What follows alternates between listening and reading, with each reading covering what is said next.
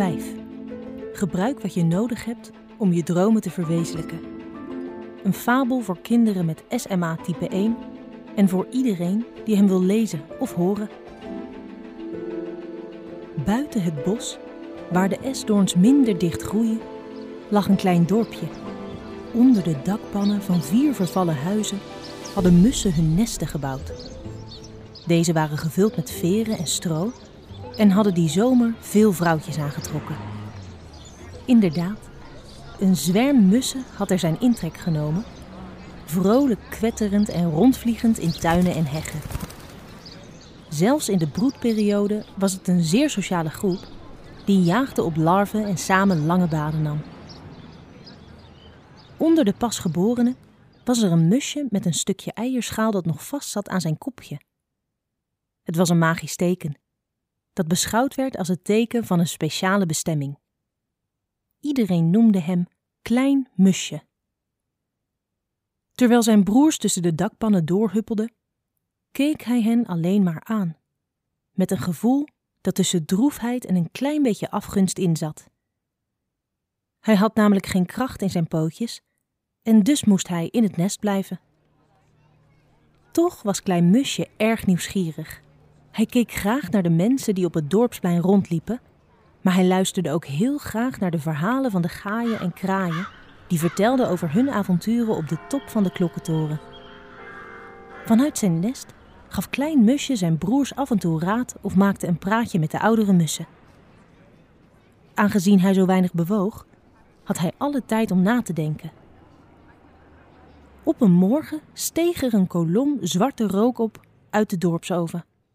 Brand, brand! piepten de woelmuizen.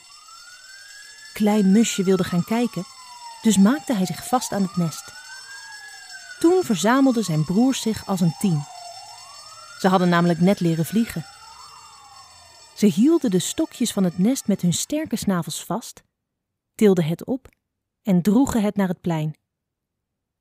Uiteindelijk bleken de knaagdieren te dramatisch te zijn geweest. Er was namelijk geen echte brand. De bakker was gewoon wat afgeleid geraakt en had de koekjes die hij aan het bakken was laten aanbranden. Al dat drama was dus om een mandje met koekjes die gewoon een beetje geroosterd en rokerig waren. Klein Musje en zijn broers wilden ook wel eens proeven. De bakker gaf hen soms broodkruimels en na verloop van tijd durfden ze dichterbij te komen. Toen ze er eindelijk in slaagden om in een van de ronde koekjes te pikken, beseften ze al snel tot hun spijt dat de lekkernijen zo hard als steen waren. Toen kreeg Klein Musje een idee. Waarom doe je niet een paar koekjes aan mijn poten, zodat ik zonder al te veel moeite van de ene kant van het veld naar de andere kan worden getrokken? vroeg hij aan zijn broers. Maar ze zullen je allemaal uitlachen, zeiden ze. Ze zullen je waarschijnlijk wielmus noemen. Het is beter om een wielmus te zijn dan de hele dag naar dakpannen te staren. En zo kan ik een plaatsje vinden om met jullie in de velden te spelen en samen avonturen te beleven. Het is het waard, zei hij. En zo kreeg Klein Musje koekjes in de vorm van een wiel en kon hij zich eindelijk over het erf heen en weer bewegen. Kijk daar, dat is een wielmus, piepte de woelmuizen. Klein Musje schonk er geen aandacht aan. Ik doe wat gedaan moet worden om te krijgen wat ik nodig heb. De wielen zijn gewone manier voor mij om dat te bereiken, herhaalde hij. Na verloop van tijd werd het lot van Klein Musje bekend bij alle vogels in de streek. Hoewel zijn broers graag vette wormen aten, kon hij er niet eens een beetje van proeven. Zijn snavel was gewoon te zwak. Hij bewonderde zijn broers met zowel enthousiasme als droefheid. Als hij er niet in slaagde om te eten, zou hij niet eens genoeg energie hebben om op verkenning te gaan, te praten of zelfs maar te weten hoe de wereld er achter de rijstvelden uitzag. Op een morgen kwam er een donderend geluid uit de dorpsherberg. Een aardbeving, een aardbeving, piepten de woelmuizen. Klein Musje wilde het tafereel eens bekijken en, opnieuw met de hulp van zijn broers, ging hij naar de straat. Net als de vorige keer waren de woelmuizen weer paranoïde. Er was helemaal geen aardbeving. De verklaring voor het geluid was eenvoudig. Een grote glazen kruik met helder rode wijn was gevallen in de dorpsherberg Uiteindelijk leidde het incident alleen maar tot wat gebroken glas op de vloer, dat schitterde in de weerkaatsing van de zon. Aan de bovenkant van de gebroken kruik zat nog een klein buisje van zacht plastic vast, dat de herbergier had gebruikt om de wijn te schenken. Klein Musje had een geniaal idee. Kunnen we, aangezien mijn snavel te zwak is om te eten, niet zo'n buisje gebruiken om me te helpen eten? Willen jullie me helpen? Maar ze zullen je allemaal uitlachen, zeiden zijn broers. Ze zullen zeggen dat je een wielmus bent die een buis in zijn buik nodig heeft om te kunnen eten. Het is beter een wielmus te zijn die een buis in zijn buik nodig heeft om te kunnen eten, dan honger te lijden en pijnlijke krampen te krijgen.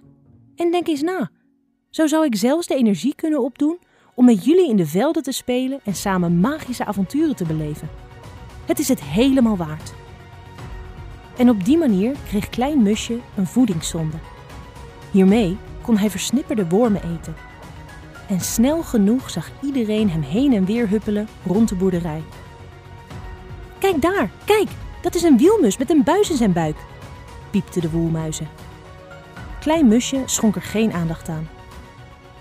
Ik doe wat gedaan moet worden om te krijgen wat ik nodig heb. De buis in mijn buik is alleen maar een hulpmiddel, riep hij terug. De winter ging voorbij en zelfs de reigers en ooievaars die ver weg woonden, hadden al over Klein Musje gehoord. Zijn broers waren nu groot genoeg om in grote zwermen door het dorp te vliegen. Maar hij had moeite om te volgen. Hij was altijd buiten adem en had het gevoel dat de wind hem wegblies. Hij bewonderde zijn broers met zowel enthousiasme als droefheid. Als hij niet genoeg zuurstof kreeg, had hij geen energie om op verkenning te gaan, te praten, te studeren en zo groot te worden als hij wilde. Op een ochtend kwam er luid geschreeuw uit de molen van het dorp. Een tornado, een tornado, piepte de woelmuizen. Klein Musje en zijn broers gingen polshoogte nemen en, zoals altijd, bleken de kleine knaagdieren gewoon weer te veel schrik te hebben.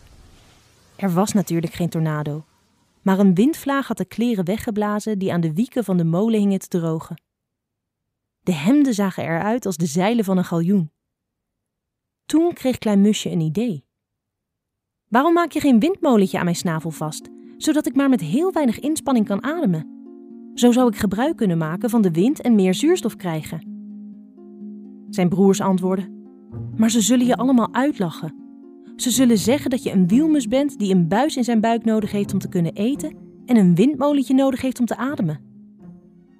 Het is beter om een wielmus te zijn die een buis in zijn buik nodig heeft om te kunnen eten en een windmolentje nodig heeft om te ademen, dan de dingen op te geven waar ik een passie voor heb.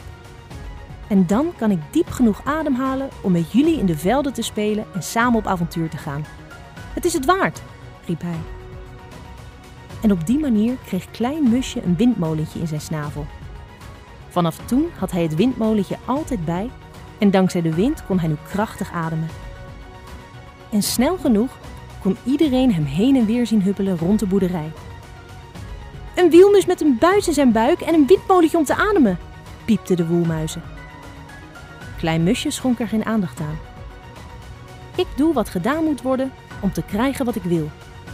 Het windmolentje in mijn snavel is gewoon een hulpmiddel, herhaalde hij.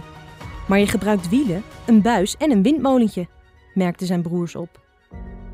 Nou en, zei Klein Musje. Ik zal gebruiken wat nodig is om mijn dromen waar te maken. Wat voor jou misschien vreemd is, is voor mij heel normaal.